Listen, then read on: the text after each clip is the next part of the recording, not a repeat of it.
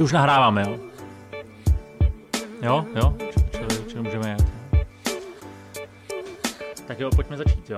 Um, Ahoj Petře, jsem- já jsi jsem připravený? OK. Čau Petře, Ahoj, ahoj. Eh, díky, díky za pozvání. Když se řekne tvé jméno, Petr Ludvík, tak si většina lidí představí knížku Konec prokrastinace. Je to tak? Už mě to asi nikdo nikdy neodpáře. Přesto já bych se dneska nechtěl primárně bavit jenom o té knížce, která tě samozřejmě definuje nebo definuje tvůj otisk v historii, ale já si myslím, že těch zajímavějších, že je spousta dalších zajímavých věcí na tobě. A to bude i moje první otázka. Jo? Mě vlastně zajímá, co dělal Petr Ludvík dávno před tou knihou. Respektive, kdy jsi došel k závěru, že tě zajímá produktivita a efektivita. Protože to možná nebyla ta knížka, že? Ta, ta, ta historie možná sta, jako jde víc do historie. Jo, Ten a začátek. Úplně ten začátek podle mě začal, když jsem začal podnikat. Někdy v 19 letech jsem si pořídil živnosták. Takže, a to byl první moment, že já jsem poměrně brzo měl jakoby tým lidí a musel jsem samozřejmě řešit, uh, jak je motivovat a v té době jinak než třeba penězma, protože jsme byli studenti. A tím jsem se dostal jako k tomu, že jsem nějak začal číst ty studie o tom, jako jak funguje motivace.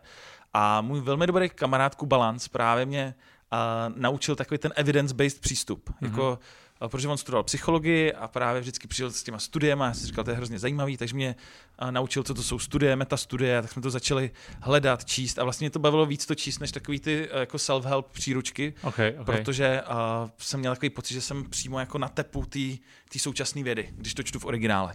Okay. A co jsi dělal, co to bylo za podnikání, jestli se můžu zeptat? Hele, ta první firma úplně byla to, že jsme dělali vývoj nějakých uh, softwarů, uh, dělali jsme intranety pro nemocnice, dělali jsme webové stránky, intranety, teda a potom jsme dělali i mobilní hry, aplikace. Okay. Takže to byly ještě takový ty J2Me, takový uh, javový hry, tak Aha, to jsme aha. taky něco zkoušeli dělat. Okay. A tvoje role tam teda byla jako ten, ten, ten vizionář, ten, kdo vede ten tým? Jo, tenkrát jsem byl jakoby founder, že jsem si řekl, že uh, založím si firmu, což eh, nechápu, jak teda v té době jako někdo od nás něco mohl kupovat za produkty, ale z nějakého záhadného důvodu to fungovalo. A velmi brzo jsem teda měl tým lidí a nějak jsme se dostali k nějakým zakázkám, že jsme něco začali jako vyvíjet, protože asi jsme byli nadstandardně levný v té době a prostě měl jsem dobrý programátory a pak jsem měl dobrý teda obchodníky, kteří to dokázali prodat. Takže můj první biznis byl opravdu jako v IT, ale pak jsem velmi brzo pochopil, že teda IT jakoby úplně nechci dělat, protože každá ta zakázka sebou přinášela strašně moc jako komplexity a problémů, hmm. který jsem si řekl, že jakoby asi nechci celý život trávit tím jako dohadovat se s klientama, jestli to tlačítko má být růžový nebo malý nebo velký. Okay. A to byl něk- rok 2000 něco? Ale 14 let zpátky, no, takže 2005? Je to Jo. možný, no, 2005, no. Okay, okay. Čili 2005, jasně, to bylo ještě, ještě před iPhonem. Dávno, internet, dávno, no, ano. internet už jako nějakým způsobem fungoval, vlastně Jo. byly klasický telefony, javový, jasně, javový aplikace Přesně tak. a tak, okay. Čili ty jsi neprošel tou fázi, že bys ty věci nejdřív sám dělal a pak rozšiřoval tým, ale ty jsi byl od začátku founder a hned si jako byl schopen delegovat na ty lidi. Chápu to dobře? No, Že většina živnostníků jde tou no. fází, nejdřív to dělám sám, jsem nejchytřejší, a pak už to nestíhám, tak teprve začnu delegovat, jo? Jo, to je hezká myšlenka, s kterou teď jsme si nedávno volali eh, s Davidem Semerádem, který má STRV firmu, Jasně. nebo je jeden ze zakladatelů. A bavili jsme se o tom, že největší moudro, na který jsme jako podnikatelé přišli, je, že ty věci nesmíme dělat my. Jo, že vlastně to jako největší podnikatelský moudro je, že to nesmíš dělat, že vlastně musíš najít ty lidi, kteří jsou lepší, jak ty, který vlastně to dělají jako za tebe tu práci. A to já jsem pochopil velmi brzo teda, že uh, jsem se obklopil lidma, kteří opravdu uměli programovat. Já jsem nikdy pořádně neuměl programovat, i když Aha. jsem to teda jako studoval. A uh, bylo to docela dobrý rozhodnutí. No. Jo. A, a jako prodával si třeba chvíli ten software, nebo si rovnou si říkal, neumím prodávat, tak No, si najdu tak jako, jakýho je- sales guy Právě přesně tak to bylo. Jo. že jsem si nah- nahajroval lidi na sales eh, v Brně, v Praze a motivoval jsem je takým způsobem, že jsem říkal jako těm Pražákům, jo, ty v Brně už to mají rozjetý a těm v Brně ty Pražáci to mají rozjetý a vlastně jako vy, Jo, uh, oni to nějak rozjeli, no. Takový ten interní souboj jako firmní, jo? No, jo. Ale byla to strašná sranda, že jo, protože jsme měli věkový průměr fakt těch 25 a 20. A ještě jsme všichni vypadali hrozně mladě, takže já do teďka jako nechápu ty naše první klienty, ale jsem rád, že nám dali tu důvěru a díky tomu ta firma postupně rostla. A vlastně za těch 14 let měla jako permanentní růst. Protože ta vlastně- firma pořád existuje. Furt, furt existuje, ten, jsme ji přejmenovali na ten Grow Job. OK, čili A jenom je si to- zmínil jméno a působení. Tak a dokonce Ok. okay. někteří ty lidé jsou se mnou třeba 10 let nebo 12 let. Je můj eh, jakoby jeden eh, kolega, který se mnou dělá skoro od začátku, tak pro 12-13 let pro mě pracuje. Takže jsme spolu jako zestárli, že jo, tak teďka už mají rodiny, děti a je to vlastně velká část toho týmu jsou ty původní, původní uh, lidi, no.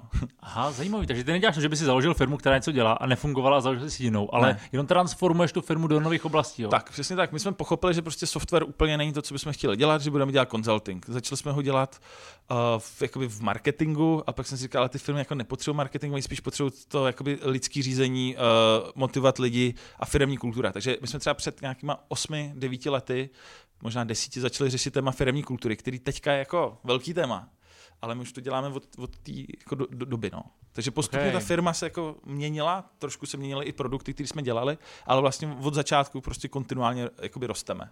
Což mm-hmm, je docela zajímavý, dobrý. zajímavý. Čili ty si tyhle ty věci řešil dávno předtím, než jsi napsal knížku. Dávno předtím, no. Jako knížka je 5-6 let venku a podnikám 14 let, no. Takže Aha, jsem tam zúročil ty věci z toho vlastního týmu, no. Dobře, ale konec prokrastinace není až tak projektový řízení nebo management hmm. lidí, to je víc osobní řízení. Já si myslím, že tím to začíná tak jako tak. Souhlas. No? Takže uh, ve výsledku uh, jsme se o tom že bavili xkrát, že člověk může mít dokonalý nástroj na plánování času, dokonalou apku, ale spíš prostě je to o nějakým jako jeho mentálním nastavení, prostě musí se posunout něco v něm a pak je skoro jedno, jaký nástroj používá. No. Dobře, a kde byl ten bod, kdy jsi řekl, teď musím napsat knížku a Věřil jsi tomu, že se stane to, co se stalo, nebo si to vnímal jako, je to, je, jako jaký byl ten prvotní motiv? Počas jako vypsat, anebo si říkal, vydělám peníze, nebo jako, co, co bylo jako, jako tak, kdy, kdy si Petr Ludvík řekl, tak já teďka napíšu tady jako knížku. Pozor, za to může náš společný kamarád Tomáš Baránek, že jo? který uh, jednou nám v kanclu zazvonil telefon a kolegyně Olga to vzala a říká, volal nějaký baránek, že prej máš napsat nějakou knížku. Říkám, cože Tomáš Baránek, protože jsem Tomáše znal v té době, ale nikdy jsme se nepotkali. Tak jsem mu pak volal zpátky a Tomáš se mnou sešel a říká, jako jestli náhodou nechci napsat knížku, protože jeho soused byl náš klient a jeho soused byl, když to tak řeknu, jako docela prokrastinátor a prošel naším jako výcvikem a přestal prokrastinovat. Takže Tomáše to zaujalo a hmm. chtěl po mně, abych napsal knížku. A já jsem si právě eh, řekl, že teda to bude jako dobrý test vlastně všeho toho, co dělám, jestli to teda napíšu nebo nenapíšu. Takže pro mě se ta knížka stala uh, takovým zrcadlem, jestli ty moje metody fungují nebo nefungují. OK, OK, takže takhle to začalo. Takhle to začalo, no, takže já jsem celý život chtěl napsat knížku. Jo, chtěl jsi, jako bylo to něco, ale... co jsi říkal, že bys chtěl udělat. Jo, ale nečekal jsem, že ji napíšu, že jo, já jsem to na... začal psát při 20, takže to bylo relativně brzo, hmm. ale Tomáš prostě, když už jsem mu to slíbil, že jo, tak on je to takový milý kluk, tak už jsem to musel dopsat, že jo. No, jasně, no. Jako Tomáš by se nedá nic cokoliv odmítnout. A jak dlouho jsi to psal? Hele, psal jsem to asi rok a půl, dva, dva, dva roky. Fakt jo. S tím, že já v té době, když jsem to psal, tak jsem dělal přednášky. Takže ono to vypadá, že jsem napsal knížku a na základě toho je pak ten jako vlna těch přednášek. Bylo to opačně. Já jsem nejdřív přednášel, dělal jsem jakoby workshopy a teprve potom vyšla knížka. Takže to téma jako bylo otevřený dávno předtím, než jsem vlastně o to napsal knížku. No. Mm-hmm. Ale když to pozoruje někdo zvenku, tak to vypadá, že jako nejdřív no knížka a pak no jasně, zbytek. No. Tak, tak to si myslím vnímá většina lidí, hmm. co tě předtím neznala. Jo? A já vlastně jsem tě poprvé zaregistroval, až, já si pamatuješ, v pražském hubu. Tak. My jsme tam točili nějaký digit a ty ano. jsi měl akorát křes knihy. Ano. To a jsme se poprvé viděli no, na živo, poprvé, no. Jo, jo. A to je pak jako 5-6 let zpátky a ty jsi měl ruky knížku. na to pamatuju. No, taky, ano, taky, no. Ano. Asi, já neznám toho člověka. Teď jsem tam viděl toho Davida, Davida Grudla. Grudla že? Jasně, Grudl mě křtil, že no, no, no. Eh, knihu, měl krásnou kšiltovku eh, s slogem Facebooku. a já vím, že tenka se právě zajít knížku, eh, v Digitu jsme ji zmiňovali. Aha. A jsem říkal, OK, knížka, ale jako to, co se potom jako rozdělo, to je jako neuvěřitelný. Kolik, no. kolik celkem výtisku bylo prodáno? Ale v Česku jsme přes 100 tisíc, což no. je jako uh, bestseller je 10 tisíc, takže je to jako desetinásobek definici českého bestselleru. Ale vlastně to pořádně, ta jízda teprve teď začíná, hmm. protože před půl rokem ta knížka vyšla v Americe a teďka přichází čínský překlad, dohromady jako 15 překladů máme teďka a všechny ty zahraniční že vyšly nedávno, takže třeba teďka Korea je bestseller, Japonsko roste a teprve asi tak podle mě za dalších pět let uvidíme ten celosvětový jako boom.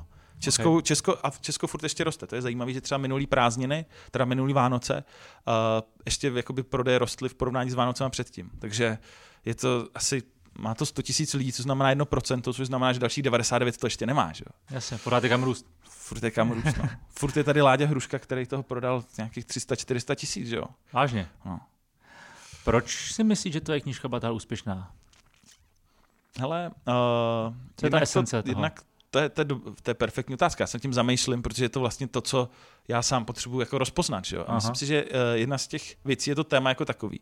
Že prostě žijeme v době, kdy prokrastinace je větší problém ať už to, že máme sociální sítě, které generace před náma neměly a nevíme, jak se pořádně v tom zorientovat. Uh, složitost roste, valí se na nás e-maily, prostě je běžný, že má člověk daleko víc úkolů než času na ty úkoly, takže prostě priority, dneska všich, všechno hoří, že jo. A vlastně ta doba té prokrastinaci nahrává, takže jsem otevřel téma, který fakt jako se týká skoro všech dneska. Hmm. Takže téma je důležitá věc. Druhá věc, kterou já považuji, že klíčová je ten evidence-based přístup. Že tam hmm. jsou prostě, já nevím, 15-20 stránek citací a vlastně jsem důsledně prošel všechny snad studie, které kdy o prokrastinaci kdo udělal a je to teda jakoby podložený. Není to prostě to, že když přijdeš do self-help uh, růžku, že tam jsou prostě někdy jako věci, které jsou naprosto nepodložené, tak to je druhá věc. A ta třetí věc, kterou považuji, že je důležitá, je nějaký uh, ta jednoduchost. Že vlastně tam jsou ty jednoduché malůvky, hmm. retardovaný panáčkové s šiptičkama. A když se na to podíváš, tak nějak si díky tomu to zapamatuješ a nějak se ti da- daleko líp to přetaví do praxe, než jenom čistý text, který za týden zapomeneš.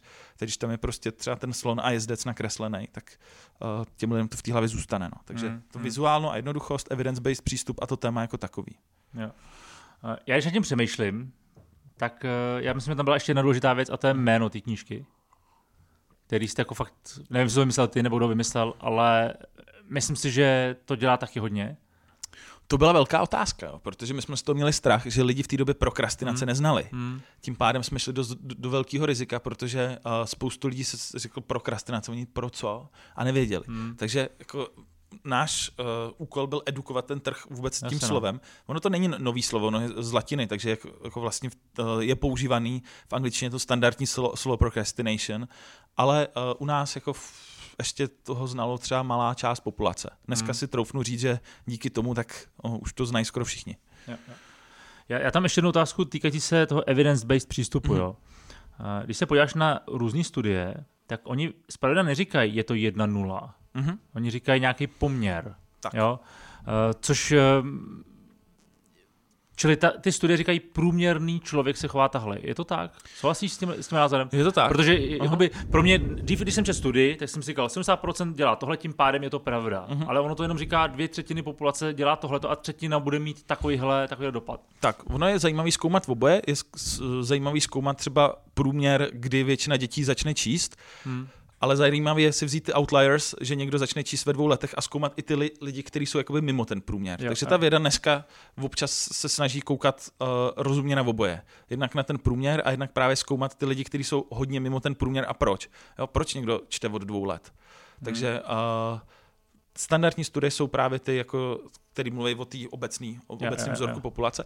A co mě baví úplně nejvíc, jsou tak, ty takzvané metaanalýzy, takže třeba je metaanalýza uh, od Pierre Steela o prokrastinaci, kterou on vzal veškerý studie o prokrastinaci, vyřadil ty třeba ze špatnou metodologií, vzal ty, který byl na dobrým vzorku a udělal jakoby studii uh, nad tím. Mm-hmm. Jo? Mm-hmm. A to jsou jako jedny z nejprůkaznějších věcí, co máme. Že prostě vyřadíš špatný studie, necháš si ty dobrý a snažíš se něco vymyslet jako v kontextu všech těch studií. Okay. Takže já, když třeba uh, dělám nějaký nový téma, tak první věc, co čtu, jsou ty metaanalýzy, takže třeba když si třeba jsem měl přednášku o dlouhověkosti, tak jsem si dal normálně hledat uh, jako longevity, meta-analysis a vlastně člověk čte tyhle meta-analýzy a to ti dá takový jako ten, tu špičku toho ledovce, co ta věda současně ví o tomhle tématu. Okay. Což je skvělý přístup, protože přesně máme nějaký data, ze kterých můžeme vycházet a pravděpodobně většinová populace do toho spadne. Jo? Uh-huh. Když srovnáš tyhle ty data, které ty používáš, nebo který jsi použil ve své knižce, se svým vlastním nastavením, kolik z toho, co jakoby vychází z těch studií, je aplikovatelný na tebe. Je to jako 100% nebo míň? Ale já si myslím, že tak uh, 70-80, většina jo? určitě ale rozhodně samozřejmě i já se snažím lidem říkat, že jak jsme každý trochu jiný, tak někomu víc budou metody, vyhodovat metody, které se píšou, někdo radši bude prostě uh, to mít někde prostě, někdo bude poslouchat podcast, někdo bude chtít video ne. a jsme jiný. Ale v tom základu prostě máme mozek, který má asi nějaký centra, který nějak fungují a nejsme zase tak odlišní. Jo. Stejně tak jako uh, prostě uh, ten mozek, uh, máme třeba část mozku odpovídající za vůli, a víme, že se dá posilovat, no tak tu vůli můžeš posilovat ty stejně jako já, i když mm, máme třeba mm, trochu jiný jasně. genetický předpoklad, ale tohle platí jako skoro vo všech. Okay. Takže ty základní, takový ty core uh, myšlenky, ze kterých jako se snažím vycházet, tak ty jsou skoro přenositelné na všechny. Jako je právě neuroplasticita, že mozek se dá posilovat a jako, že jsou nějaký centra, které nějak fungují a dají se, dá se s ním pracovat. No. Okay. Um, teď možná, když mi neodpovídej, pokud to jako nebudeš odpovídat, jo, ale uh, je to 5-6 let zpátky, chápu mm-hmm. dobře, jo. Uh, co z toho, co si 5-6 let zpátky napsal, bys dneska udělal jinak?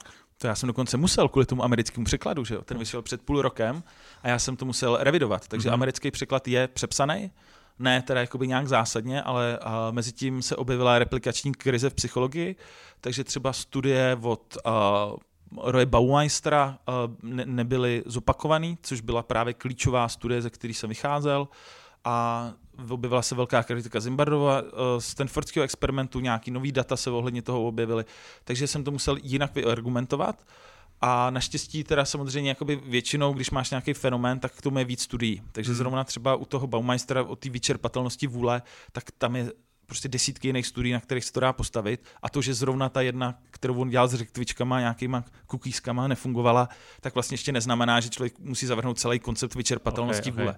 Jo, asi prostě víme, že když jsme unavený, tak prokrastinujeme víc, než když jsme vyspaný. To je prostě hmm, jako, asi není jako obvious, velká věda. No. no. ale jako by ta jeho studie, na který to bylo postavený, která vlastně z ní vycházeli všichni ostatně, všichni citovali, tak se nepovedala zreplikovat, což byl jakoby velký průšvih a v té psychologii to jako zamávalo celým tím světem a já jsem se na to musel samozřejmě podívat. Takže vlastně tu knížku, když jsem psal v té angličtině nebo když se překládala, tak jsem musel důsledně znova se ptát a tahle studie je aktuální, jo, tohle můžu tam dát, můžu.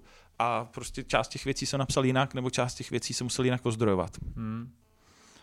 Já teďka vlastně, když o tom mluvíš, tak uh, výhodu toho tvého přístupu je, že je to, jak říkáš, evidence-based, to znamená, ty neprodáváš své každodenní postupy, mm-hmm. ale prodáváš to, co říká věda. Jestli mi rozumíš. To znamená, no. teď neříkám, že to neděláš, ale vlastně nemusíš žít to, co prezentuješ. Jestli mi rozumíš. Spousta self-help autorů řekne, já dělám tohle a díky tomu jsem na, na, ve vesmíru a musí to žít, protože to jo. jednou prodali. Že? Ty vlastně netvrdíš, já tohle to dělám. Ty říkáš, takhle funguje náš mozek, takhle fungujeme a takovýhle jsou řešení. Tak. Je to tak? Jo, dokonce si myslím, že uh, já to říkám i svým kolegům, že vlastně můžou být můžou dobře vysvětlit to know-how a to ještě neznamená, že musí mít všechno totálně v lati, jo. Hmm. Že vlastně jako uh, o tom vědeckém výzkumu může mluvit vlastně kde kdo, nebo kdokoliv se může dostat k těm primárním zdrojům. Dneska na Google Scholaru jsou všechny ty studie jakoby bezplatně, nebo většina z nich stáhneš PDF originál, můžeš si to přečíst. A to ještě neznamená, že všechno musíš dělat. Že? Jo, jo. Já se samozřejmě snažím ty věci žít, protože uh, by to bylo blbý, kdybych to nežil, takže třeba Jasně. používám svoje metody, ale rozhodně v tom nejsem stoprocentní, protože si myslím, že jako když někdo dělá něco na 100%, tak je to podezřelý spíš, než by to bylo. no. OK, ale jako teď vlastně mi dochází tady ten přístup, mm-hmm. že je, je, máš tady tu možnost, jo? Spousta autorů vlastně tuhle tu možnost jakoby nemá mm. a proto vlastně jsem se ptal i na tu uh, reedici. Jo. A vlastně ono je to úplně jedno, jak to, ne, není to úplně jedno, ale tak trochu je, jak to žiješ ty, jde o to, co říkají data, protože ty tak. prezentuješ data, ty neprezentuješ jo. moji zkušenost nebo svou zkušenost. Jo, je to podobné, jako když se podíváme na uh, Gretu a její vyjadřování ke klimatickým změnám, tak je úplně přece jedno, uh, co ona říká, jak to říká, jakou formou to říká, důležité jsou ty data, které říkají, že se to děje. Že? A vlastně potom jako ten mluvčí není až, až tak podstatný, když to člověk staví na těch uh, zdrojích a na těch informacích z té vědy. Mm. Samozřejmě jakoby ten mluvčí je taky důležitý, ale, ale vlastně uh, prostě ty data to nezmění. Že? Když špatně odprezentuješ vědecký výzkum nebo dobře, furt, furt se to, to asi děje. Že? OK, čili jako bavíme se rozdíl forma versus obsah. Asi tak, no, nebo jo. respektive kvalitní zdroje prostě by měly mluvit za sebe. OK, ale ty kvalitní zdroje lidi nepochopí. Oni potřebují někoho, kdo jim je přetransformuje, což je právě jako silná stránka tvý knihy. Hmm. Protože ty jsi vzal kon, složitý koncept, který nikdo číst nebude, protože na to nemá čas a nezajímá ho to pravděpodobně. Převed si do jednoduchosti, kterou ty lidi byli schopni aplikovat. To jo. byla podle mě, no a sám jsi to říkal, jako jedna z těch klíčových věcí. Jo? Čili když to srovnáme ke Gretě, to, jak mluví, vlastně důležitý je, že jo? Jako máš pravdu, že se měli no. zaměřit ano. na to, co říká, ale většinou se lidi baví o tom, jak to říká, místo aby přesně řešili ten obsah, že jo? Což je právě ten problém, jasně, ano, jo, ano. V ideálním vesmíru by no. lidi měli řešit ty data, ale oni řeší tu formu často daleko víc, no, to je pravda. Přesně no. tak, jo. jo. že vlastně mně přijde, že dnešní doba je hodně o formě, mm. A je ideální, když forma i obsah jdou dohromady, ale tak. vlastně spousta lidí řeší víc formu. Hmm. Jo, třeba zrovna ta Greta. Přesně, my jsme se o to bavili u tebe v podcastu, jak já na to navážu, protože lidi to možná hmm. už viděli nebo uvidějí tak přesně my jsme se nejdřív začali bavit o té formě. Tak. A ne o tom, o tom hmm. problému, jo? což je vlastně trošku jako špatně, že jo? My bychom měli řešit, má pravdu nebo nemá pravdu, jo? Druhá věc je, jak to hm. říká. Ale... A ono je to přesně opačně, jo? že máš spoustu jakoby, těch guru self-help, kteří mají perfektní formu, ale s prominutím říkají fakt bullshit. Hmm. Jo? A jakoby já jsem byl na přednášce takového toho, jsem Brain Tracy, takový ten, co napsal tu slepičí polívku pro duši. A teď on tam normálně, reálně na té přednášce říkal, ať se desetkrát, nebo ať se podíváš na svoji ruku a desetkrát řek, řekni zvěď se, zvěď se, zvěď se a pak ti dáš k té druhé ruce a že ona je větší. A tohle on tam říkal. A já jsem říkal jako what? Jako co? A musel jsem odejít, protože prostě, uh, i když formu měl dokonalou, je autor bestsellerů, prostě spoustu lidí ho má rádo, tak pro mě to bylo natolik přes čáru, že vlastně jakoby dobrou formou, když to je bullshit, tak stejně to je bullshit. Jasně. No. Jo, jo, jasně, jasně. Bullshit zůstane bullshitem. Tak, jo, když ale... ho odprezentuješ v celofánu. Jasně. Ale zároveň dobrý data bez dobré formy pravděpodobně nebudou rezonovat. Tak. Jo? A nebo ta forma musí být tak agresivní, Mm. aby aspoň zareag- zareagovat lidi na tu formu, že jo? Tak. A ono, uh, mě baví vlastně třeba uh, Daniel Kahneman, že jeho myšlení rychlý, pomalý, Mhm. nádherná knížka, super zdroje, ale spoustu lidí, který, s kterými jsem se o tom bavil, tak to opravdu nedočtou. Hmm. Naštěstí teď je to jako audio, tak se to dá poslouchat, trošku, trošku je to přístupnější, ale za mě je to vlastně ta moje práce vzít toho Kahnemana, která je bychle a udělat z toho pár obrázků, který Jo. ztratíš přesnost rozhodně, když zjednodušuješ, přesně tak, vždycky no. je to, model je vždycky uh, chybný, protože je to zjednodušení toho světa, ale furt, uh, jako když je chybný model, nebo trošku chybný, ale je užitečný, tak je to lepší než složitý, Hmm. který nikdo uh, nepochopí. No. Jasně. Či- Čili vlastně uděláš to jednodušší model, který platí pro 80%, Tak. ale je lepší, když platí pro 80%. A všichni než, ho chápou, a všichni ho než- chápou než než, nic, no. Jasně, jo, jo, jo, to- tomu rozumím, tomu rozumím. Uh, dobře, um, konec prokrastinace. Já se k tomu ještě možná vrátím jednou Hmm. oklikou, ale když člověk napíše knížku a má takový, takovýhle úspěch, jak řešíš pokračování? No, Protože jako- já si dokážu představit, že jestli, jestli jako máš, já, kdyby, teď budu mluvit za sebe, jo, kdybych Hmm. já měl takový úspěch, tak bych se bál, že napíšu druhou knížku, která nebude tak úspěšná. Je to, je to, je to něco, je co to, je řeší to člověk, přesně, který- přesně tak. A hlavně tohle téma, za mě, ono se to jmenuje konec prokrastinace, ale vlastně to není o prokrastinaci tolik. Je ta celá první kapitola je vlastně o nějaký hledání osobní vize, o smyslu v práci Mhm. a tak dále. A za mě je to vlastně nějaká jakoby špička ledovce toho osobního rozvoje.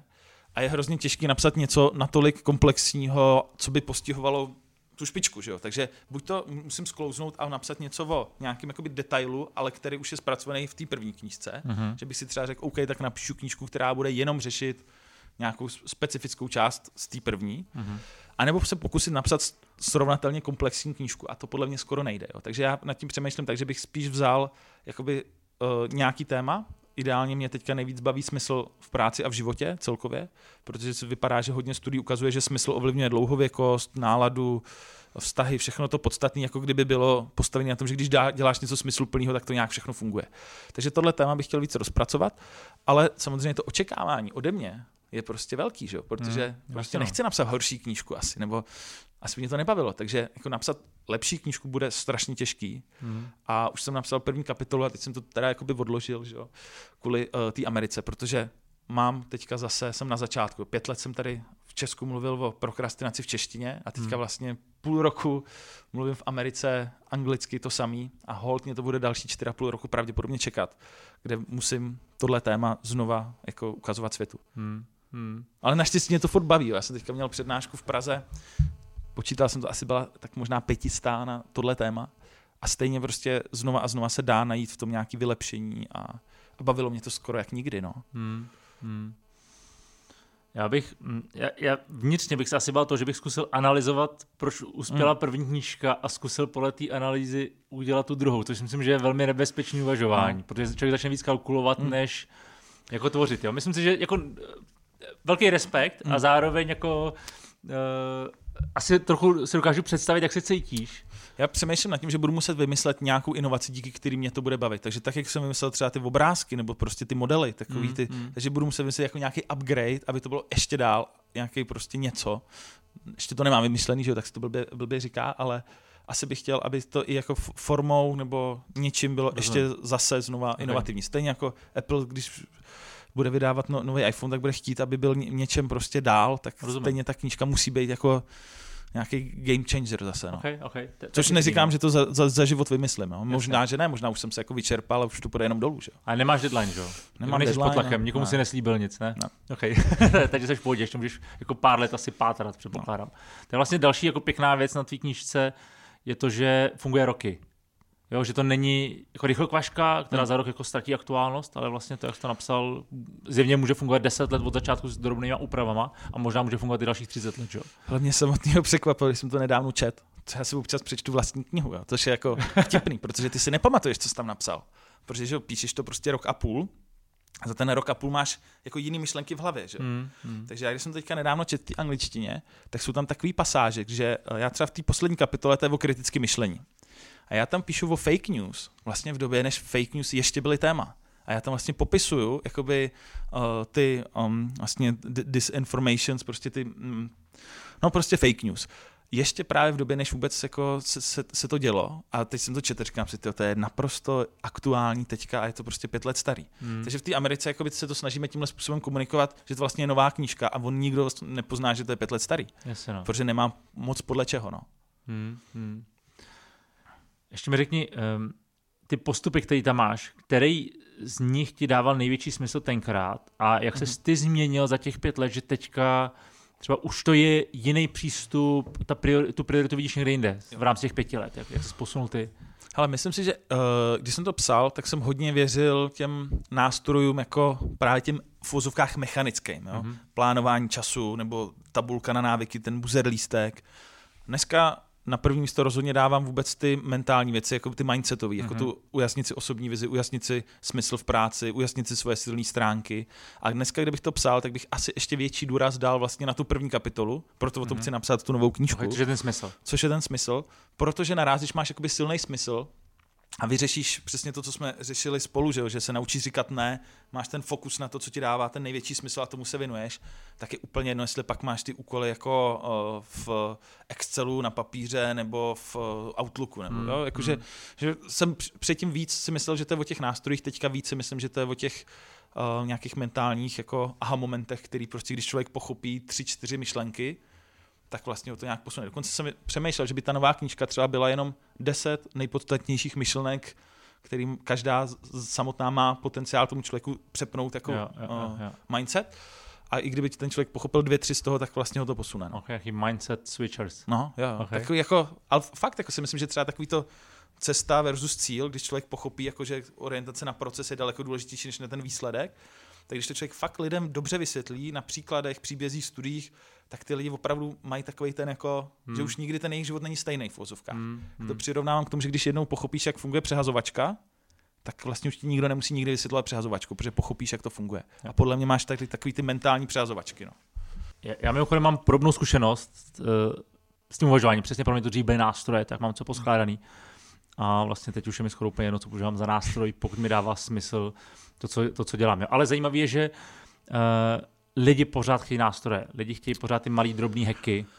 A, a, a t- ten, ten konec, Hmm. jo, jakoby, nebo to proč tam jako někde trochu mizí. Mimochodem, kdyby si měl někomu poradit jednou větou, jak najít svůj smysl, No. nebo ne, teď já zase, pokud nechceš odpovídat z hlediska tvé Rád, vlastní knížky, rád, tak jako- jako neodpovídej, jo? ale to je třeba téma, který lidi, Ano. kteří teďka si říkají, no a já nevím, jaký je můj smysl, jako jo. Co Ale, to jako znamená eh, pro tebe, jak to najít? Já k tomu nejvíc používám aktuálně, říkám tomu Ikigai dotazník, což je ten Jasně. japonský koncept, eh, který v sobě schrnuje čtyři věci. Poznat svoje silné stránky, na internetu je spoustu dotazníků, kde si člověk může otestovat anglicky od Galupu nebo český test silných stránek od SCIA, tuším. Druhá věc, být víc vnímavý, co člověka baví. Prostě mm-hmm. opravdu jako někoho víc bude bavit dělat s Excelem, někdo radši bude na jednáních s lidma, někdo radši bude hrát squash, někdo radši bude hrát fotbal. Prostě taková ta vnímavost k vlastním emocím je Jasně. strašně důležitá. A právě třetí věc, ptát se, kde já můžu někde pozitivně ovlivnit ne sebe, ale druhý. Takže společnost, nebo kde můžu udělat něco, na co můžu být hrdý, kde můžu někoho posunout. Což je To je ta komunitní část. záležitost, jo. Přesně tak, no. Což uh, hodně třeba mají Japonci, proto se tam dožívají víc let, že jsou víc jakoby pro sociální. My třeba, nebo core třeba Amerika, New York je strašně transakční, egoistické, jako uh, sobecký. Mhm. A to je právě se ukazuje, že v tom smyslu je strašně důležitý ptát se ne, jak můžu uh, vydělat pro sebe hodně peněz, aby si koupil velký auto, ale jak můžu ovlivnit třeba společnost, aby moje děti vyrůstaly v trošku lepším světě. A tahle motivace, jako ta nesobecká, podle těch Mhm. studií vypadá, že funguje daleko díl, silnějc a zároveň uh, máš potom nižší riziko infarktu, mrtvice a spoustu jiných bonusových věcí. Okay. Takže ty jsi říkal věci. je- jednu větu, tak pro mě to je Ne, to ne, ikigai. No. Jo, Jako, že, počkej, ty jsi tři věci, tam ještě... jo, a ta poslední jsou peníze. Jasně. Že vlastně peníze jsou důležitý jenom do určitý míry, když člověk žádný nemá, tak jasně jako nemůžeš pak řešit něco vyššího, když nemáš uh, na jídlo nebo tak. Ale dneska většina lidí vlastně spíš řeší to, že nevidějí smysl v tom, co dělají a mají nízkou sebe důvěru, že neznají svoje silné stránky. Takže hmm. pro mě jsou to hlavně tyhle ty dva koncepty. Hmm, hmm, souhlasím, no.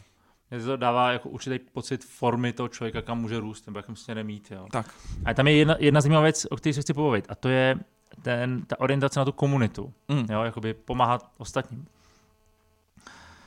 Um, já vlastně na jednu stranu souhlasím, na druhou stranu, pokud pojedeš jenom tu komunitu, tak můžeš zapomenout na sebe a možná na své nejbližší. Ano. Jo, čili tam musí být nějaká jako rovnováha mezi, mezi těma dvěma věcmi. Protože myslím, myslím, nebo znám spoustu lidí, kteří se víc orientují na venek a zapomínají na ten tak, vnitřek. Jo. To je nádherně, tohle je popsaný od Adama Granta v knize Give and Take, dávat a brát, vyšla česky. Mm-hmm. A on tam právě popisuje dva, dvě role těch dobrosrdečných lidí. Jedni, kteří zapomínají na sebe, takže ty tak dávají druhým, až zapomínají na sebe a pak o, končí jako oběti trestní činnosti syndromem, se syndromem vyhoření. To jsou přesně maminky, které se tak věnují dětem, až zapomínají na sebe, až přestávají být dobrý maminky. Hmm. My jim, e, nebo já jim říkám jako takzvaný obětavý dárci, že to je, on tam říká teda příjemce dárce, tak dárce to jsou ty, co dávají druhým. Rozumím. Ale obětavý zapomíná na sebe. A pak tam popisuje něco, čemu říkám zdravý dárce. To je člověk, který primárně myslí na sebe, že se dobře vyspínají, ale pak dává víc těm druhým. Takže je to takový jakoby win-win mezi tím sobeckým a nesobeckým. Jo. Myslet zdravě na sebe, ale nemělo by to u toho zůstat. Jo. Takže, a on právě zjistil studiem, že ty zdraví dárci, ty, kteří myslí i na sebe, tak výsledku pomáhají daleko víc, protože mají na to tu energii. Přesně, no. A umějí říkat ne, protože prostě důležitý je taky prostě umět si chránit svůj čas, svůj prostor. Hmm, hmm. A co je zajímavé, tak právě uh, tahle role těch zdravých dárců, tak on zjistil, že tyhle lidi fungují napříč obory uh, nejlíp.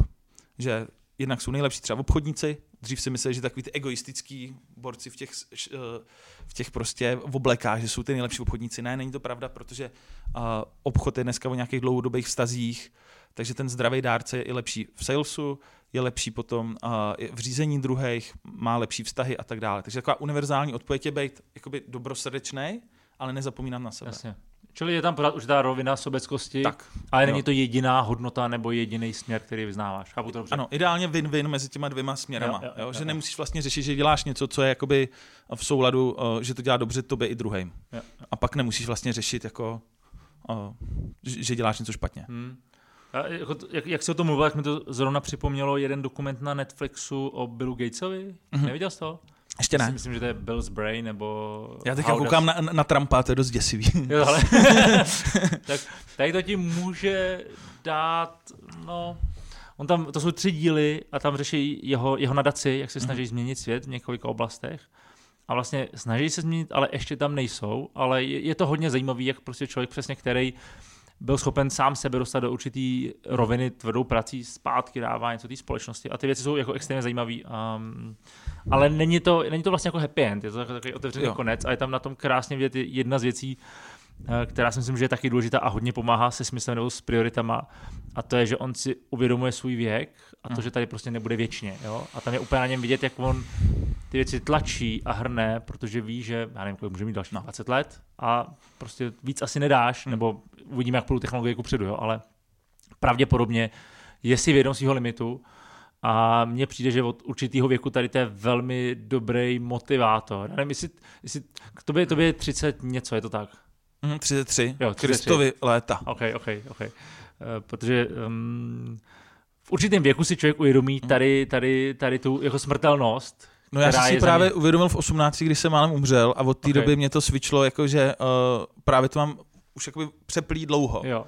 Jo, že vlastně jakoby tu smrtelnost tím, že jsem má, se dostal do nějakého ohrožení života, pak ještě jednou se mě to stalo, uh, když se zase se mnou nouzově přistávalo letadlo, kdy nám bouchnul motor u letadla, museli jsme nouzově přistát, docela to bylo pak ve všech médiích, tak uh, dvakrát jsem jakoby si myslel, že už můžu umřít Aha. a to vlastně mě jako, jak člověk se kouká smrti do tváře, tak mně přijde, že ti to pak dost tě donutí si víc vážit života. Hmm. A každý ten den vlastně začíná sám za sebe. Že? My se ráno probudíme, a vlastně je úplně jedno, kolik tě je let, ale máš ten den a můžeš ho ovlivnit, jestli ho prožiješ nějak smysluplně naplno nebo ne. Takže já, vlastně věk úplně jakoby věc, kterou ignoruju, hmm. ale snažím se zaměřit na ten konkrétní den, aby ho prožil nějak smysluplně a naplno. A když ten den dělám věci, co mě naplňují, ve kterých vidím smysl, tak jdu večer spát s dobrým pocitem a když ne, tak ne. Takže podle mě ta orientace jakoby na, t- na, na ten každý den, aby ho naplnil, tak je prostě to, co funguje dlouhodobě. A je Mhm. vlastně jedno, jestli tě je 70 nebo 20, protože my děláme i s těma seniorama, máme nadační fond, kde děláme přednášky v domovech důchodců bezplatně.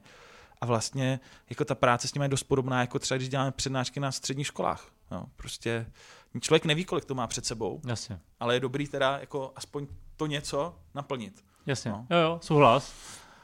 Ale lidi, kteří tohle nemají, tak mm-hmm. až si věkem si uvědomují uvědomují smrtelnost. Rozumíš Tak, mi? Jo, ano, prostě jo. ty jsi měl tu kliku, vlastně Tak, to byla ano, velká klika, jo, že, jo? Že, jsi, že jsi zažil Rozhodně, nějaký takovýhle jo. zážitek. Bych nikdy nenapsal knížku, protože to hnedka v první kapitole tohle popisu, tenhle, tenhle příběh a myslím, že bych nikdy nezačal podnikat, myslím si, že bych nikdy nad tím nepřemýšlel tak, jak přemýšlím, kdybych to nezažil. Hmm. Jo, takže jakoby nějaký takový.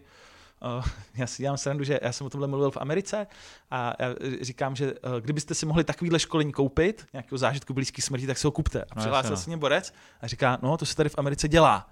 Já říkám, jako, jak, jak dělá? A on, no to jsem si koupil, oni mě uh, dali do rakve, přibili to a normálně zakopali. A pak, když mě vykopali, to byl tak krásný pocit. Jsem říkal, OK. Takže někdo už ten business plán má, jo? No tak někdo už ten business má, plán má, no. ale tam je důležitý to, že vlastně jakoby musíš mít fakt ten hluboký strach, že na chvíli si musíš myslet, že už se z toho nedostaneš.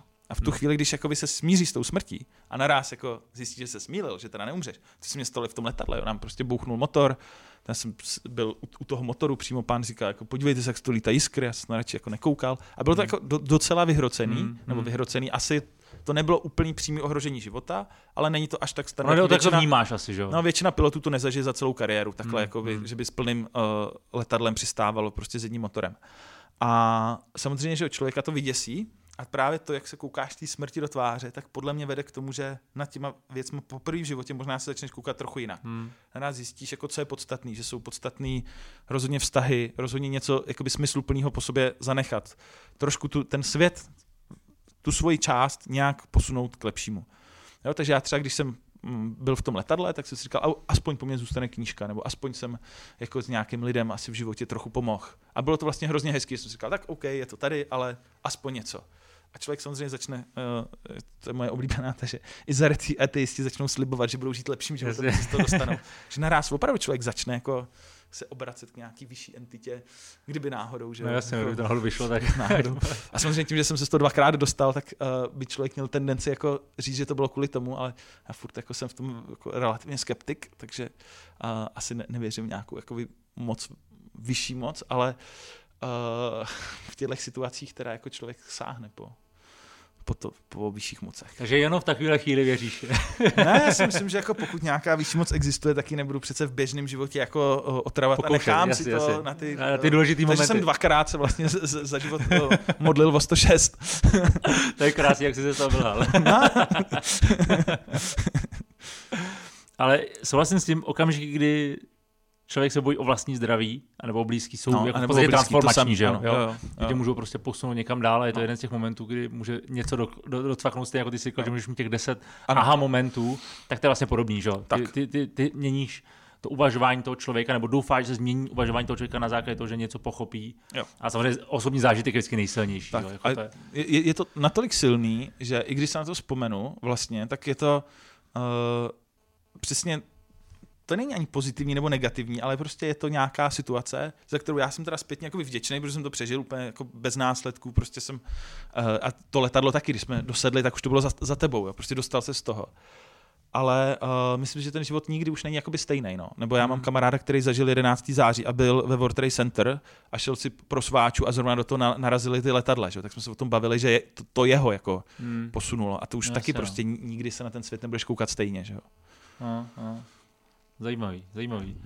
Jako, pro mě, já jsem tohle to řešil, když mi bylo 39, Mhm. tak v tu chvíli si uvědomím, že se ti blíží 40, říkáš, že to je asi polovina, Aha. jo, což ty teda mít nebudeš zjevně, jo, ale jenom jako do vysvětlení zajímavá pří, příhoda. A já jsem tenkrát byl v Turecku na jednom školení, kde byl můj kolega Quenk, který, který má taky 39, nebo tenkrát byl 39 a on teda vypadá jako na 25. A začali jsme se o tom bavit u večeře a s náma tam seděla naše kolegyně, který byl tak jako 25. A my jsme začali bavit o smrti. Jo. Jako, víš, a teď ona, Ježíš, nemluvte tady o smrti, to je strašně, a byla jste úplně jako deprimovaná, že vůbec to téma bylo nadnesený, jo, protože no. dneska jako pro řadu lidí jako bavit se o smrti je velmi nekomfortní a vlastně o tom ani jako nechceš slyšet, vidět, jako někde vidíš nějaký hřbitov, tak jedeš dál, že jako už nemá Ale je vůbec žádný velká reminder. Jako. chyba. Je to velká chyba. Já se o tom bavím právě uh, v, v Deep Talk s Tomášem Šepkem, který vlastně říká, že kultury, které ignorují smrt, protože on jako chirurg se se smrtí dostává, tak právě je to strašně nebezpečný mít smrt jako tabu, protože se okrádáš o spoustu těch hlubokých myšlenek, Mm, mm. že když máš ty kultury, kde prostě zemře ten dědeček a oni mají týden pohřeb a všichni to jako ještě s tím dědečkem ho tam mají ně- někde prostě položenýho, uh, tak vlastně tu smrt jakoby daleko víc přijmou a daleko víc mají možnost přemýšlet nad těma hlubokýma myšlenkama. Pokud to člověk vytěsní a Hmm. tváří že to neexistuje, tak možná díky tomu nedokáže potom žít ten život tak kvalitně, jak by mohl, kdyby Hmm, si tu hmm. smrt připouštěl. Souhlasím, no. Protože za mě to je jako uh, největší motivátor života vlastně je uvědomit si, že teda je to konečný a pak ti si říkáš OK, tak když to je konečný, tak tady mám nějaký čas, tak co s ním? no. A když, to, když máš pocit, že to je, je nekonečný, tak můžeš klidně koukat 10 hodin na seriály, že jo? Jo. Protože jsi v pohodě, ale jak smrt ti ukazuje, že život má hodnotu. No. A jako myslím si, že jsme vychovávaní v dětství k nekonečnosti. Hmm. Nebo jako obecně zá- západní společnost Tak. je spíš vychovávána jako Hmm. forever young a jako bude to všechno super, že jo. A jed, jednou ten člověk jako prohlídne a uvědomí si, no, ono to možná tak jako úplně není, jo. Ale souhlasím s tím, že to, ten reminder Hmm. té konečnosti je strašně důležitý. Což jako v kontextu toho, kde, kam se posouvá věda a výzkum, kdy v podstatě jsou schopní pomalu z, ze stáří udělat nemoc a začít ji léčit, hmm. Tím pádem jako opravdu jako mít dlouhověkost. A teď nemyslím jako o 20 let, ale možná o mnohem víc. Já, já jsem nad tím zrovna dneska Hmm. přemýšlel, jestli bych chtěl tady být jako neomezenou dobu. Mm. Víš, jako kdyby si opravdu byl schopen hacknout zdraví, takže každý rok budeš schopen zpomalit své stárnutí Hmm. o těch 365 dnů, to znamená, zůstaneš v té fázi, kde seš. Mm. Jestli bych za to chtěl platit nebo ne, jo. Podle mě by naraz uh, spoustu těch věcí, které dneska pro tebe mají smysl, právě díky té Mm, konečnosti, mm. naraz jako bys řekl, tak to udělám za, za 10 let. Mm. A díky tomu bys vlastně naraz prokrastinace by byla v pohodě, protože bys si říkal, "Hm, tak 300 let si tady můžu prostě koukat na Netflix a nic se neděje. A podle mě by to byla ohromná, ve výsledku podvědomá brzda všeho. Okay, konec civilizace možná, No. kdyby to bylo Jo, dostupný pro všechny. Jo, jo. Jako rozhodně, já jsem pro, aby medicína šla ku předu k tomu, aby člověk měl třeba jako zdravý, plnohodnotný stáří, Mhm. ale prostě myslím si, že jako když člověk už splodí potomky, něco po sobě zanechá, tak vlastně jako ne, ne, není problém jako jít dál, nebo respektive přenechat to zase těm dalším. A... Jsem zvědavý, jestli se potkáme třeba za 30 let, jestli No. si to taky řekneme tahle. Víš, jako, že něco jiného to- to vidět teďka a možná něco jiného ve věku, kdy tě je 90. Já jsem se o tom bavil se svým dědou. To byl strašně silný moment, kdy my jsme dědovi k 80 nám dali výlet do Alp. Mhm.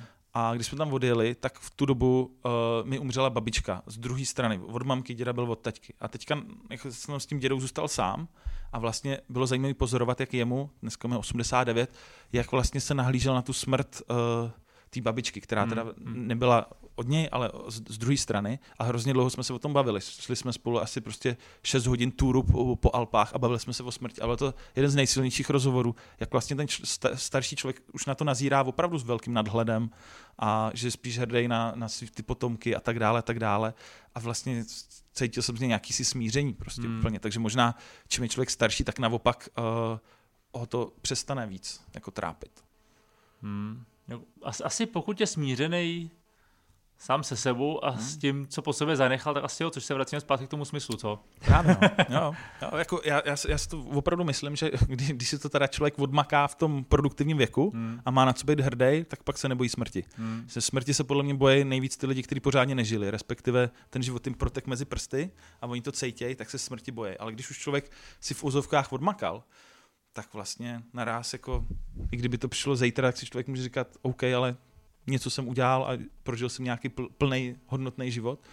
Takže za mě ta míra té jakoby smysluplné činnosti ovlivňuje to, že čím víc toho smysluplného děláš, tím menší máš strach ze smrti. No. Hmm. Já se možná vrátím k tomu, co jsi říkal, že vlastně ano, je to o té smysluplné činnosti, ale pravděpodobně hodně i o té- komunitě. Tak, to znamená, že nejsi sám. Tak, přesně tak. jo, jo, jo. myslím si, že to je další aspekt přesně vztahy, to, co jsi jo, říkal. hluboký vztahy, nejenom partnerský, ale obecně prostě hluboký Hmm. vztahy, prostě lidi, s kterými a víš, že by se za tebe postavili, víš, že se na ně můžeš spolehnout. Prostě takový ty jako pevný, hluboký vztahy jsou to, co ve výsledku koreluje potom úplně nejvíc tou dlouhověkostí vedle té smysluplnosti. No. Hmm. Takže vztahy a smysl a je hotovo. Mě vždycky fascinuje na, na, na podobných rozhovorech, jak důležitý tyhle věci jsou, Aha. ale jak se nikdy nedovíš ve škole. Víš, jako no, ve škole tě naučí time management, ve škole tě nenaučí, jak se no. učit, Dokážeš se naučíš věci, ale ne se učit, ne, ne, nedají ti dlouhodobý pohled na život. Je to smutný, což je vlastně jako, by je to... mohla být jedno z témat, jo? Hele, uh, mně by se hrozně líbilo, kdyby třeba byl předmět podcasty, kdyby prostě ty děti ve škole třeba museli poslouchat povinně nás a naše rozhovory. ne, ale, nebo prostě by jim tam pouštili tedový videa a tak dále. Hmm. Prostě jako předmět, který by využíval hotový content a ne, že učitel tam furt musí něco opakovat, ale udělat prostě syllabus uh, dobrýho kontentu a jenom prostě lidem, dětskám pustit uh, přednášku Jobse ze Stanfordu, jak měl hmm. před těma hmm. absolventama, nebo prostě různé přednášky, které jsou online, třeba toho Chaplina, jak, jak prostě z toho Great Dictator, to je nádherný jo, jo. proslov. A jako to by se mě líbilo, kdyby školy se v tomhle trošku upgradeovaly. Když jsem tuhle myšlenku jednou říkal, tak mě napsal nějaká učitelka angličtiny, že normálně používáte do videa jakoby ve výuce hmm. a to hmm. mě přijde jako super. To je super, přesně no. Vlastně je to sekundární, že jo? No, ale ano. jde ti primárně ten jazyk, ale vlastně sekundárně těm lidem dáváš no. určitý můžeš ovlivnit jejich pohled, tak. jo, což je super, jo, to se mi líbí. A podle mě to není zas tak složitý, jakože těch myšlenek, který, jako když pochopíš, tak se na svět začneš dívat jinak, tak je pár. Já jsem si říkal, že kdybych bylo deset, tak si myslím, že fakt deset myšlenek dokážou lidem změnit výrazně život. Hmm, hmm. A bohužel teda, jak jsi říkal, tak školy, tam se člověk tyhle myšlenky nedozví. No. Hmm, hmm. Trochu, trochu jiný téma. Um, jak se změní člověk, když má v tak mladém věku takový úspěch? To by se asi měl nejvíc zeptat okolí. Já okay. subjektivně uh, mám pocit, že jakoby se nic zas tak nezměnilo. Respektive, že chodím stejně oblíkaný, mám velmi podobný svůj minimalistický život, že jako jsem si nekoupil něco jako zásadního, že prostě... Že uh, nemáš silný auto před domem nebo něco podobného. Jako ne, já vlastně nemám nic. jako moje nejdel, nejdražší majetek je můj iPhone, jo? takže jako mám auto na operáka, byt pronáte jak tady, tak v Americe. A nějak jako, mm, myslím si, že mě to skoro nezměnilo, ale co mě to změnilo, tak mě to pomohlo vlastně, jak se zvýšila ta škála toho dopadu, hmm. tak to na mě trošku cítím takový ten tlak, že bych toho měl využít ještě pro dělání větších a smysluplných věcí. Jinými slovy, když prostě knížka je přeložena do 15 jazyků, tak bych opravdu měl napsat další knížku, která využije tady toho kanálu a ještě víc pomůže těm lidem a ještě líp jim vysvětlí ty myšlenky, které považuji, že jsou podstatné. No. Takže na mě to teďka spíš má jako opačný ten, že uh, cítím daleko větší odpovědnost. Že předtím jsem prostě psal nějakou knížku jen tak ze srandy, ale teď, když vím, že už jako ty lidi ti naslouchají, hmm. Tak uh, je to ohromná odpovědnost co jim říkáš, jo? jestli to je opravdu podložený, jestli jim neříkáš ten bullshit, jestli ty nejseš ten jako bullshitter, který vlastně jako ty lidi nějakým způsobem mi říká špatný informace. Takže o to víc jsem důslednější sám na sebe. No. Hmm. Zajímavý tam může být ten clash mezi tím napsat novou knížku, jestli bude úspěšnější, anebo možná nejde o to, jestli bude úspěšnější, ale jaký budou myšlenky. Mm. Rozumíš mi? Jo? No. Že vlastně tam asi to jsou jako ty, ty, dva, ty dva střety, které tam jsou. Jsi tam ještě jinak. Byl jsi už před napsáním knížky nebo před jejím úspěchem svobodný, z hlediska toho, že jsi vlastně jako podnikal a byl jsi v té fázi, kdy si vlastně můžeš dělat, co chceš, nebo to přišlo až s knížkou? Jo, myslím si, že už před knížkou jsem vlastně nemusel jako úplně řešit peníze, že vlastně to podnikání mě nějakým způsobem uživilo. Samozřejmě s knížkou a s tím boomem kolem uh, zase mám víc zaměstnanců. Já tam, nebo lidi, já mám ve firmě 35 lidí a předtím jsem jich měl méně, takže jako ten tlak bych řekl, že jako uh, je možná ještě horší. Víš, jako Dobře, na, a ty nejsi jako, jako CEO, takový ten klasický člověk každý den v práci, ne? Nebo, to jako, nejsem, no, ne, nejsem. Jak no, neřídíš jako, tu firmu na no, této úrovni? Jako, Delegoval si, chápu to dobře, že proč bys to dělal, když ne, můžeš delegovat? Ne, jasně, máme jako super lidi ve vedení, Aha. takže máme rozdělený prostě tu firmu rozsekanou na čtyři části, každá je řízená někým jiným a já vlastně jednou za týden s udělám jenom nějaký status check-up okay. toho, jestli prostě všichni okay. dělají to, co mají a je to v pohodě. Jo. Takže mám perfektní lidi v týmu a díky tomu vlastně můžu tvořit, respektive díky tomu můžu přemýšlet na novou knížkou. Kdybych musel exekutivně každý den řešit, tak uh, to, to by bylo špatně. No. Jo, jo. Okay. Ale ta svoboda byla už předtím, ta knížka to nezměnila. Mm, jo, víceméně jo. Okay. jo že, že ten můj život vypadá velmi podobně před knihou i po knize. Mm-hmm. Jo, že víceméně nějak zásadně mě to nezměnilo, ale uh, myslím si, že mě to nejvíc změnilo s tou Amerikou. No. To bylo jako, to byl game changer. Ty, jo.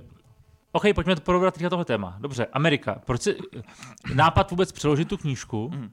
a jak se změnilo tvoje vnímání možná světa knížky, čokoliv, po tom, co jsi žil několik měsíců v New Yorku a snažil se tam prorazit, jak složitý to bylo? Ale zásadní. Jo. Jako, uh, jednak knížku uh, my jsme vždycky chtěli přeložit, protože prostě to je jako nutná součást, akorát oni se vůbec nebaví s, uh, s cizejma autorama. Hmm. Amerika má dostatek vlastních titulů, takže málo kdy vydávají i třeba německé knížky a z jiných trhů než z amerického. Takže prorazit tam je těžký.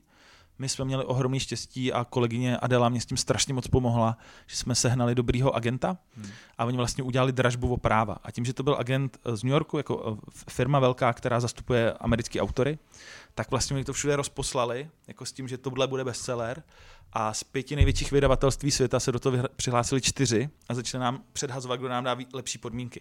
Takže já jsem byl ve fázi, že bych to klidně dal ty práva zadarmo a jinak to vyjde a naraz prostě čtyři největší vydavatelství ti nabízejí a předhání si, kdo ti dá víc peněz za to, že to vyjde. Takže já jsem okay. jakoby vyhrál v tomhle loterii a letěl jsem už do té Ameriky s tím, že ta knížka, teda Macmillan je jeden z největších na světě a ještě sídlej v té Flat Iron, nebo měli vedení, v nebo mají headquarters v té Flat Iron, v té žehličce. Takže já mhm. jsem prostě letěl do New Yorku a šel jsem do, uh, do žehličky, do Flat Iron na jednání a ve 14. patře jsem měl přednášku asi pro 40-50 uh, lidí a teď tam prostě jenom v tom týmu marketingovém, který se o knížku starali, bylo 14 lidí. A já jsem si říkal jako, wow, tak jsem vyhrál prostě už a teď ta knížka vyšla, byla na všech letištích, takže třeba na JFK, prostě tam opravdu já říkám, že byla vedle té Michelle Obamy, vedle těch světových bestsellerů, tam byla moje knížka. A já jsem si už myslel, že jsem vyhrál. To jsem se mýlil těžce. Protože Amerika funguje tak, že uh, co je starý týden, už je starý a mrtvý. Takže většina těch autorů do toho šla permanentně. Dělají podcast, videa, teď prostě jako jsou tam. A já jsem si myslel, že stačí vydat knížku a to jsem těžce narazil, protože prostě já musím dělat všechno, jak ty americké autoři. Ten marketing kolem toho. Tak. A zjistil jsem, že teda jako pro mě tohle bylo to nejtěžší, protože ohromná konkurence. Jo. Jsou tam prostě lidi, opravdu konkuruješ už tomu Kahnemanovi, hmm. konkuruješ hmm, Synkovi, hmm, hmm. No, no. Uh, máš tam lidi, co mají uh, doktoráty z Harvardu, ze Stanfordu a ty jsi někde z východní Evropy, s přízvukem z východní Evropy, jako a tam je tam nikdo není zvědavý. Jo. No. Na druhou stranu já jsem si musel pro sebe obhájit, že i ta moje message a ta forma, jak to dělám, tak je relevantní pro Ameriku. Jinými slovy, že se můžu podívat do tváře těm speakerům Ameriky vlastně mm-hmm a jakoby být pro ně rovnocený, rovnocený jako partner. Jinak to, jinak to nemůžeš asi dělat, ne? Jinak to nemůžeš dělat, no. Hmm. Protože, ale já jsem se strašně podceňoval. Já jsem měl ten uh, imposter syndrom, což je to, že si člověk myslí, co já tady dělám, teď prostě nic nemám tady co říkat. Ale uh, zpětný vazby od Američanů, a třeba teďka mám novou kolegyni, která vystudovala psychologii na Kolumbii, uh, Terezu, a vlastně její zpětná vazba byla, že i když má vystudovanou psychologii na Kolumbii, což je Ivy League škola, jedna z nejlepších v Americe, tak stejně jako by to naše know-how, to, jak to máme zpracovaný, tak i na Ameriku je prostě inovativní. Ty obrázky, ty zdroje prostě a ten celek, jak ta knížka vypadá, tak i pro Ameriku je prostě nějakým způsobem jako dobrý. No. Okay. Co, co ti teda, ta zpětná vazba těch lidí bylo to, co ti pomohlo si eh, posílit to sebevědomí, aby si byl schopen se pět těm velkým autorům, který jsi sám čet předtím? To, co to, co to, to bylo? Je geniální dotaz, díky za něj. Jako sám, ono to je furt aktuální, že já zítra letím do New Yorku a letěl jsem tam poprvé přesně před rokem, takže to jsou čerství rány a já jsem tam prostě fakt jako skoro místama brečel, nebo možná jsem doopravdy brečel, jak to bylo těžký. A. Takže tohle jako teďka uh, do živýho. Jo, jako no. a já si myslím, že tu sebedůvěru mě srovnali tři věci. První je, že se, mě, že se mě za rok výrazně zlepšila angličtina. Já jsem opravdu na začátku, když jsem dělal ty první rozhovory, tak prostě jsem mluvil jak Tatar, nebo jsem si přišel, že mluvím hmm. jak Tatar. Teďka už občas jakoby, mám pocit, že jsem to řekl jako dobře, že to znělo dobře. Takže angličtina klíčová věc a strašně mě štve, že jsem se neučil líp a dřív anglicky. Hmm. A myslím, že školy by měly opravdu učit jako angličtinu, to, jaký učej, tak je fakt špatný. Já jsem měl angličtinu od školky a prostě nepřipravoval mě vůbec na to. Hmm. Hmm. Druhá věc, přišly čísla, Ukázalo se, že teda knížky se za první kvartál prodalo 25 tisíc, což za kvartál je fakt hodně i na Ameriku. Pro srovnání to daleko víc, než jsme ještě prodali v Česku za první kvartál, takže evidentně se ta knížka dobře prodává, což mě taky zase zvedlo sebe důvěru. A potom hodně pomohly právě zpětné vazby třeba na Goodreads nebo na uh, na Amazonu, takže ta knížka má teďka 4,1 hvězdiček, což má právě ty bestsellery jako Kahneman a hmm, Ariely, hmm. tak mají podobně 4,1, 4,2. Takže těch uh, zpětných vazeb tam je třeba 13, takže už je to průkazný, že to asi bude, bude dobrý a asi bych měl víc věřit těm lidem než svýmu imposter syndromu, že tam nemám co dělat. No. Okay. Já ještě teda to budu Klidně. Jo, klidně, protože tady to je nejzajímavější, že? No, jako co se, já vím přesně, jak jsem se cítil, když jsem poprvé vstupoval někde v Indii, před cizíma lidma No. o nějakém tématu a ty říkáš, ty, přesně co já tady dělám. Tady jsou lidi, kteří tomu rozumí víc než já, Hmm. dělají to dlouho a, a, a jako bylo to extrémně těžké, jo. Máš tam ještě jako jiný věci, protože i, i, i tak si podám, že říkat, pořád jsem z té malé České republiky, No, to jo, se ale říkám, což, no. jako, ano. což asi pocítíš hned, tak lezeš jako v New Yorku No. z letadla, že jo. No. Máš tam ještě nějaký další triky, rutiny, které ti pomáhají se tohohle zbavit, jako absolutně souhlasím angličtina, že prostě komunikační platforma, ale pořád jako je tam nějaká práce s hlavou. Máš na tohle ještě uh, něco? nejvíc ta moje motivace, proč tam jsem, ten smysl. OK. Jo? Já bych mohl být v Česku a mohl bych být spokojený následujících pravděpodobně 50 let, bych mohl jet na autopilotovi a tady se prostě daří, přednášky jsou vyprodaný, mám tady jakoby dobrý zázemí, firma funguje, hezký byt, nemám se na co stěžovat. Jenomže já čím dál tím víc vidím, že ty témata, které řeším, tak z Česka nevyřeším. Vys, uh, klimatické změny, prostě v Česku bychom mohli všechno dělat dobře, ale prostě jako to téma tady nevyřešíme. Populismus, fake news. Jo, to jsou témata, které jsou prostě globální. Kritické myšlení, určitá krize toho, že Mhm. lidi věří čím dál tím větším bejkárnám. V Americe, že země je placatá, nebo prostě uh, jako je, je, to děsivý. A já jsem pochopil pro sebe, že abych jednou, až teda možná zase budu zažívat zážitek blízké smrti, tak mohl mít uh, na sebe jakoby hrdý, takže zkusím změnit celý ten svět a nejenom Česko. Já jsem dlouho měl vizi jakoby změnit Česko, prostě tak, aby tady lidi na sebe byli milejší, aby to tady líp fungovalo, ale pochopil jsem, že pro mě teďka už nutně, tím jak ta knížka je globální, že musím udělat ten úkrok a zkusit jakoby hrát tu ligu nejvyšší, což je prostě dělat to z New Yorku. A i když to bylo bolestivý, tak vždycky jsem si říkal, ale litoval bych to, kdybych to neskusil. Jo? I když selžu, i když možná se vrátím, po dvou, třech letech se vrátím z, z Ameriky a řeknu si, OK, tak jsem to nedal, tak stejně jednou potom, až budu možná na té smrtelné posteli, tak si budu říkat, aspoň jsem to zkusil. A tohle jako je to nejdůležitější. Opravdu chtít ty myšlenky, které evidentně pomáhají tady lidem. Mně každý den přijdou dva, dvě, tři zprávy lidí, že třeba včera přišla paní a říká, jo, já jsem si přečetla vaši knížku, změnila jsem práci a teďka dělám práci, kterou mám ráda.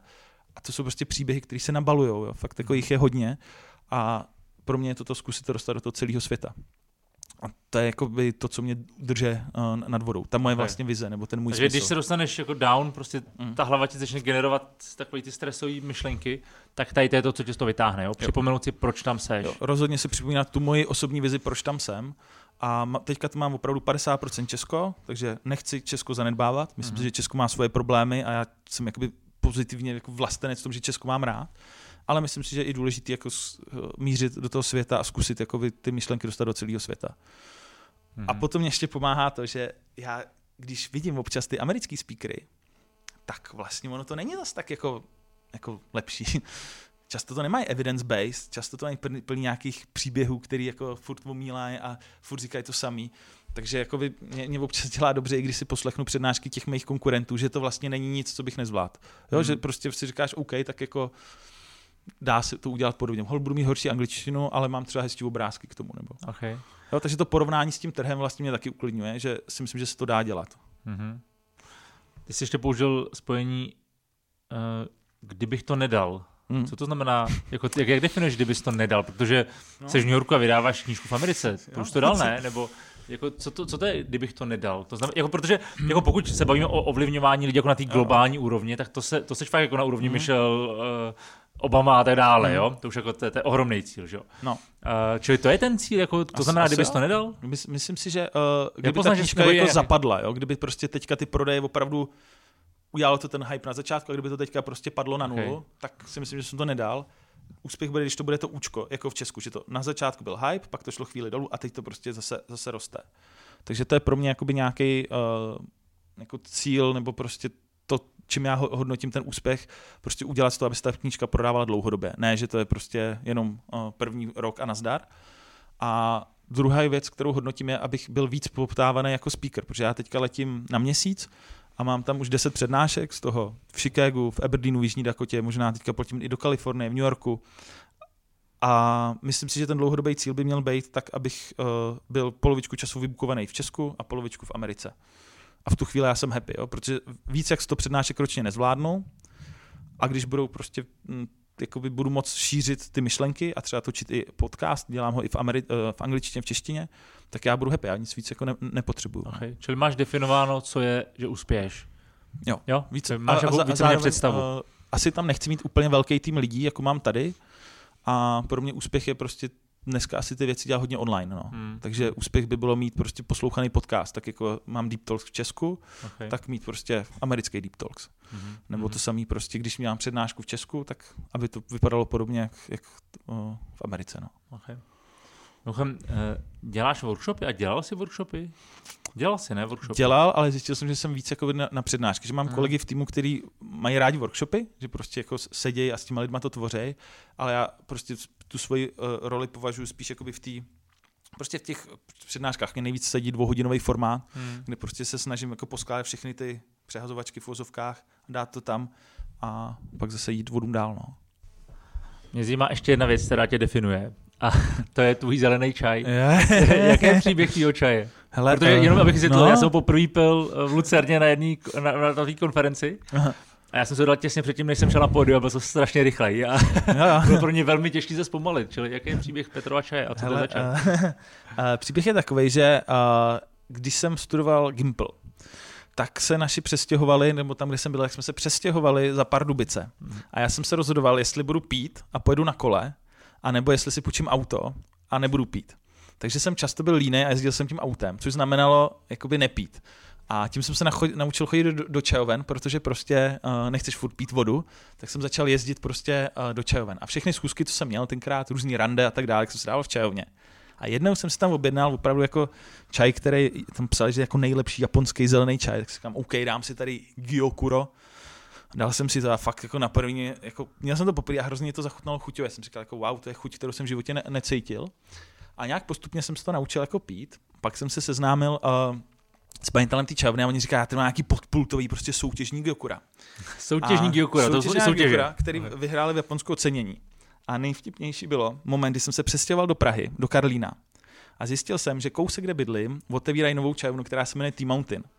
A ten T-Mountain ot- otevíral Martin Špimer, dneska můj dobrý kamarád, a to byl ten člověk, který vozil ty soutěžní čaje. Takže já jsem vlastně od začátku si od něj kupoval čaje a pak jsem zjistil, že bydlím vlastně na tu jeho novou provozovnou. Takže se to jako spojilo a e, vlastně od té doby jako tam chodím velmi pravidelně a protože takhle dobrý čaj se nedá sehnat skoro nikde na světě, ani v Japonsku, což je zajímavý, protože ty Japonci mají nějakou svoji produkci a prodávají to svým známým. Takže v obchodě v Japonsku nekoupíš tak dobrý čaj jako v T-Mountainu, protože Martin se zná s těma farmářema a když jsem třeba letěl poprvé do Japonska, tak mi dal kontakt na farmářku, takže já jsem byl přímo na té farmě, kde ten čaj prostě piju z té farmy, paní Moriuchi, a ona mi to vysvětlovala a tam mě dala asi šest těch vzorků, já jsem byl jako úplně zmaštěný, z toho No jasně, no. běhal po té farmě. A nějakým způsobem jsem si teda říkal, jako, jestli to je zdravý nebo není, tak jsem si k tomu začal hledat ty metaanalýzy a zjistil jsem, že to je strašně zdravý, že ještě vedlejší efekt toho je, že to snižuje riziko infarktu, mrtvice, spoustu druhů rakovin. Takže to vypadá, že to je jakoby droga v uvozovkách, která zároveň je strašně zdravá. Jo, takže to člověka nejenom nastřelí, ale ještě to je prostě hrozně jako superfood zdravý. No. Takže uh, snažím se občas si na to dávat pozor, abych to nepil moc, Hmm. abych si dal třeba jednu, jednu jenom konívku denně, ale jako je to velká součást mého života. Je to součást mého podcastu, protože tím jako dávám to hostům, že jo. Uh, psal jsem knížku v té čajovně, kde jsem si ten čaj kupoval, takže jako velká část mojí práce je spojená s tím zeleným čajem. No. Je to takový můj signature drink prostě. Takže, takže kafe si nikdy nepil? Kafe jsem nikdy nepil. Nikdy No. jsi mi neprošel. Ne. Takže přijdeš do Itálie a dáš si čaj. To se moc čaj nedáš, ne? To, se To si nedám, no, já se pokud sebou. Já Jo, letím do Ameriky, tak jsem si mi nabral kilo, že jo, a normálně na hranicích si měl problém. To protože věřím, jako, ono, jsem to měl v takových těch balíčkách po 50 gramech, že jo, takže na tom skeneru to vypadalo jako podezřele. Ale já říkám, že to je čaj a oni jako, proč? To jako v Americe nemáme dobrý čaj. A říkám, "Mm, no, úplně tenhle si speciální, jo, a oni speciální, jo, tak pojďte dozadu. ne, ale jako, dobrý, no, ale byla to sranda, no, že jako si vozím sebou zelený čaj. A Okay. i, do, i do Japonska jsem se ho vzal, což je jako paradox, jo, ale A jak eh, tvůj vztah k Japonsku, protože to je Hmm. pro mě jedna z dalších věcí, která tě definuje, když člověk se podívá na tvůj Instagram, tak eh, zjevně jako máš vztah k Japonsku, minimalismu, používáš svoje jako ikigai a tak dále. Jo. To znamená, kdy tě okouzla tahle země? Souvisí to s tím čajem, nebo tam byl úplně, úplně jiný? Souvisí, souvisí. Uh, já jsem pil ten čaj a vlastně mě skoro bylo jedno, že japonský, prostě. ale pak jsem si říkal, OK, tak by bylo hezky se podívat na ty farmy. A pak jsem nějak se dostal k suši, že mě začalo hrozně chutnat suši a říkal jsem, tak bych chtěl jednou ochutnat doopravdy dobrý suši. A pak můj otec, který je uh, profesor uh, organické chemie, tak byl nějaký konferenci chemický v Japonsku a přines to nádherný fotky. Já jsem říkal, ty můj sen je podívat se do Japonska. A pak jsem před šesti lety to udělal, že jsem se, já mám takový špatný návyk, to asi bych ani neměl říkat, ale většinou koupím letenky pro dva a pak se nějakým způsobem před odletem jakoby rozejdu a pak tam letím sám. Takže to se mě stalo poprvé, že jsem okay. koupil letenky pro dva, ale letěl jsem tam sám a zjistil jsem, že mám možnost být čtyři týdny sám v Japonsku. No a ty čtyři týdny mě opravdu jako změnily uh, strašně moc. Jednak to, že jako nikdy v životě jsem nebyl čtyři týdny sám. Hmm. V Japonsku ještě je to tak, že jsi fakt v jiný kultuře, takže jsi úplně jako vytržený, nic tam není stejný. Jo. Takže Gaijin. vlastně po týdnu přestaneš úplně myslet nad evropskou politikou, nevidíš žádného uh, babiše se Zemanem, protože prostě jsi úplně někde jinde. A já jsem si odinstaloval třeba Facebook, takže abych se úplně odříz a vrátil jsem se tak strašně dobitej energií a Japonsku jsem si tak moc zamiloval, že prostě jsem si řekl, že každý rok tohle budu dělat, takže od té doby podstupuju každý rok, že prostě letím do Japonska. Jednu nebo dvě letenky teď kupuješ? Standardně. Ale uh, střídá se to, okay. takže v 50% jsem tam byl s někým, v 50% jsem tam byl sám. Myslím, že dlouhodobě ideál je třeba být tam 14 dní sám a 14 dní s někým. Okay. Takže už hledáš tu správnou formu. Myslím si, že opravdu si nenechám sebrat to tam být sám někdy, no, a, protože a. to je tak strašně. Já si třeba teď jsem tam byl, já jezdím úplně mimo turistické destinace, že ty jsem jel třeba do hor, do nějakého oncenu, což jsou ty horký jejich lázně a já jsem hmm. tam byl a za prvý jsem čtyři dny nepotkal jedinýho turistu a za druhý jsem si koupil ubytování v nějakém hotelu, kde byli samý japonský důchodci. Jako prostě, jak kdyby si jel někde, já nevím, eh, do takových těch oldschoolových lázní tady někde v Česku, tak já jsem byl v oldschoolových japonských lázních, ale bylo to naprosto epický, jakože prostě krásná krajina, milí lidi a já jsem se tam tak odpočal, jak bych si neodpočal nikde. No. Co, co děláš, když jsi sám?